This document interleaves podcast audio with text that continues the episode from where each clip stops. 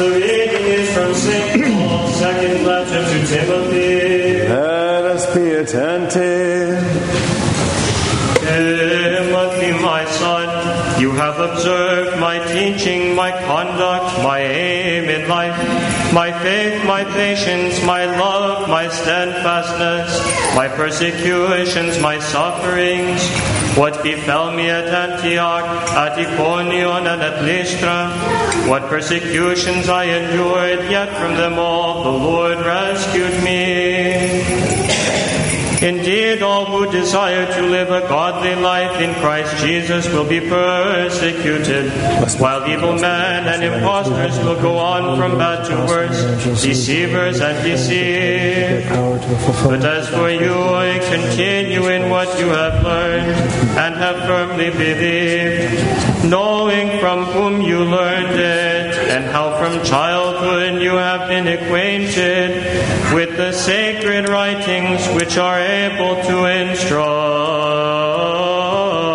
you for salvation through faith in Christ Jesus.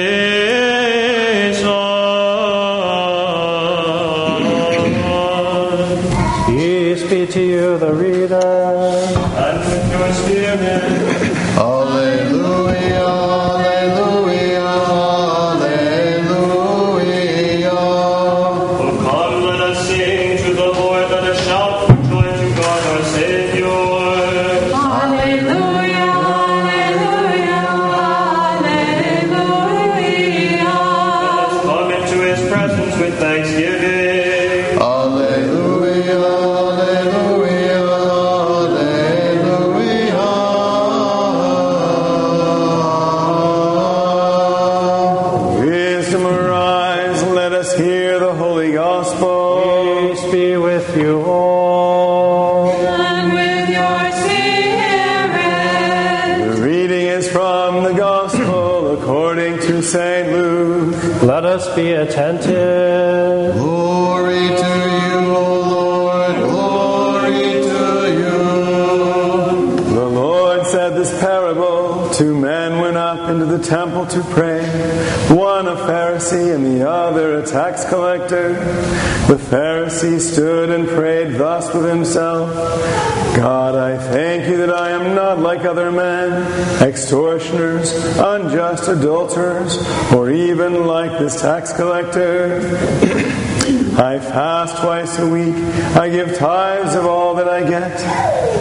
The tax collector, standing far off, would not even lift up his eyes to heaven, but he beat his breast, saying, God be merciful to me, a sinner. I tell you, this man went down to his house justified rather than the other. For everyone who exalts himself will be humbled, but he who humbles himself will be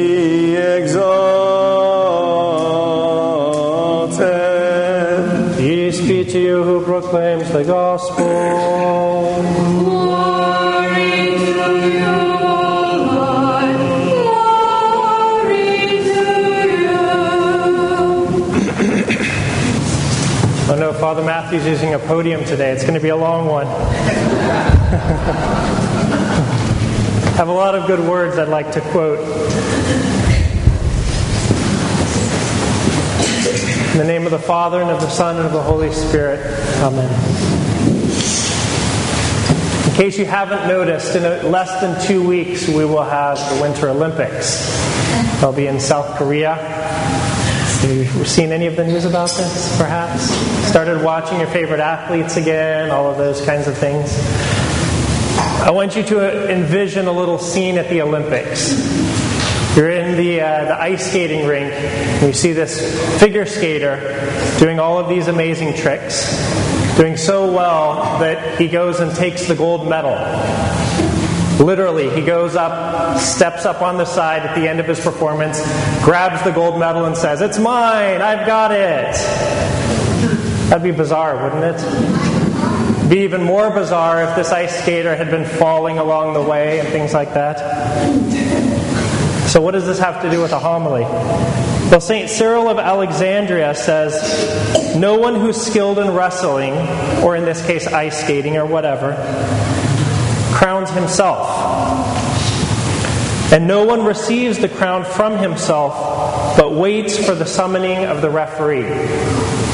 Now, of course, St. Cyril wasn't talking about the Olympics, those weren't happening in his time. He was actually talking about the Pharisee in today's gospel. In today's gospel, we hear this stark contrast, a parable between a Pharisee and a tax collector, a publican. And in the gospel, the Pharisee stood up in the front and he said, I thank you, God, that I am not like other men, extortioners, unjust, adulterers, even like this tax collector. I fast twice a week. I give tithes of all that I get. And it even says, it says he prayed with thus with himself. In the Greek, it's even more clear. He says proseafton. He prayed to himself, towards himself. But the tax collector standing afar off would not even lift his eyes to heaven, but beat his breast, saying, God be merciful to me, a sinner. I tell you, this man went down to his house justified rather than the other. You see, the Pharisee, in his pride, he was trying to steal the crown from the judge, Jesus Christ. He was saying, I made it, I did it, I'm good enough, I'm going to go take that, and it's mine now. I'm much better than those people, I'm righteous. So he's just like that ice skater going up and just deciding, I did it, I earned it, congratulations to me. As St. Basil says, he did not wait for the judgment of God, but pronounced it himself. In his pride, he judged himself worthy, and he judged other people unworthy. And you see, this is the true danger of pride, is spiritual blindness. And it makes us blind towards God, and it makes us blind towards the people around us. St. Theophylact of Ohrid says that pride is contempt of God. When a man ascribes his accomplishments to himself and not to God, this is nothing less than the denial of God. How can this be? Pride causes the denial of God, or is the denial of God? Is it true that when we have prideful thoughts, we're denying God? Yes. Yes. You see, because when we're proud, we don't ascribe to the giver of gifts the gifts that have been given. When we have pride, we forget that things come from God. And not just things, but everything. We say, I did it, I accomplished it, when in fact God is the one that has done it through us. So we deny God with our pride. Pride makes us less able to give thanks to God and less able to see reality, which is that, of course, all things come from God. And if all things come from God, we can do nothing without Him. Of course, we know that humility is the opposite of pride. We see that in the example of the tax collector. And we know that humbling ourselves will help us to combat pride. But there's something else we can do to combat pride as well, and that is gratitude, thankfulness. Because when we can more sincerely give thanks to God, then what are we doing? We're saying, It's not me, I didn't do it, you did it. And in this way, we're combating our pride. For example, if I say, I'm a good cook, what am I saying? I'm saying, for one, I made myself that way. I did it, not God, so it's a denial of God. And I'm also saying implicitly, I'm better than other people. So I'm also distancing myself from other people. If instead we give thanks to God, thanks be to God that I'm able to cook anything at all, then we draw God close to us, and we're not comparing ourselves to the people around us. So those people are closer. And in fact, there's no more anxiety. Because if I prop myself up, what's always the fear? That I'll get knocked down. That somehow, some way, whatever I decided about myself turns out to be untrue, or not as true as I imagined it to be. In addition to making us blind to God, pride makes us blind to our fellow human beings because we look down on them as pride wells up in us. And St. Basil, again, in his commentary, says, Never place yourself above anyone not even great sinners. Never place yourself above anyone. So, where does that put us? The bottom. That's where we should be placing ourselves. That's what we say in the communion prayers I, the chief among sinners. This is like what Archimandrite Zacharias said about placing himself below everyone.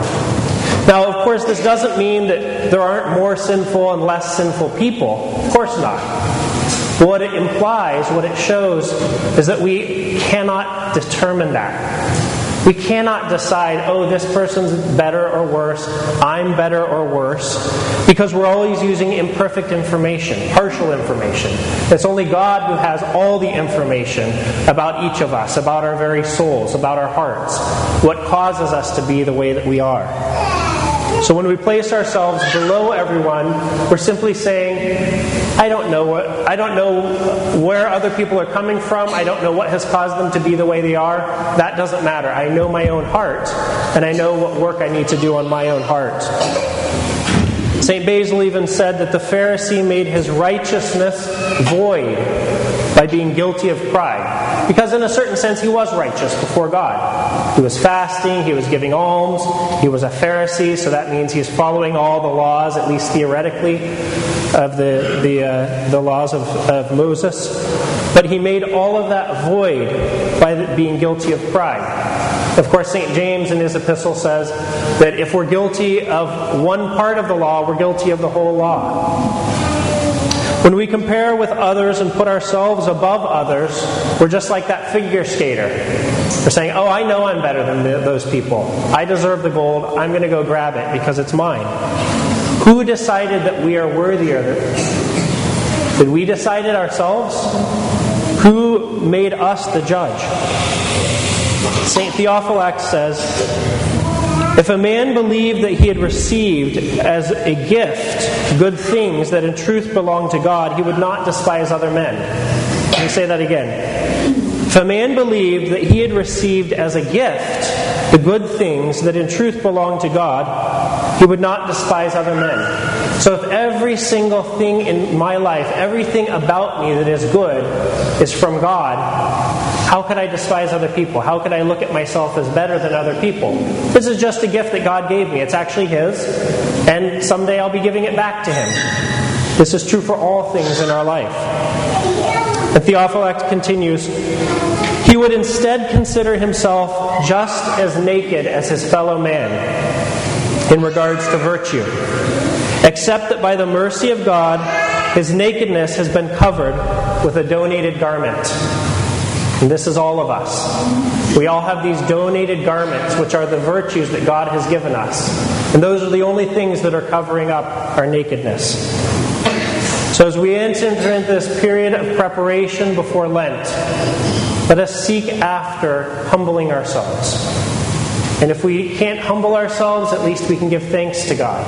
And that in turn will root out that pride that rises up within us. Then we will draw closer to God. Then we will draw closer to our fellow man.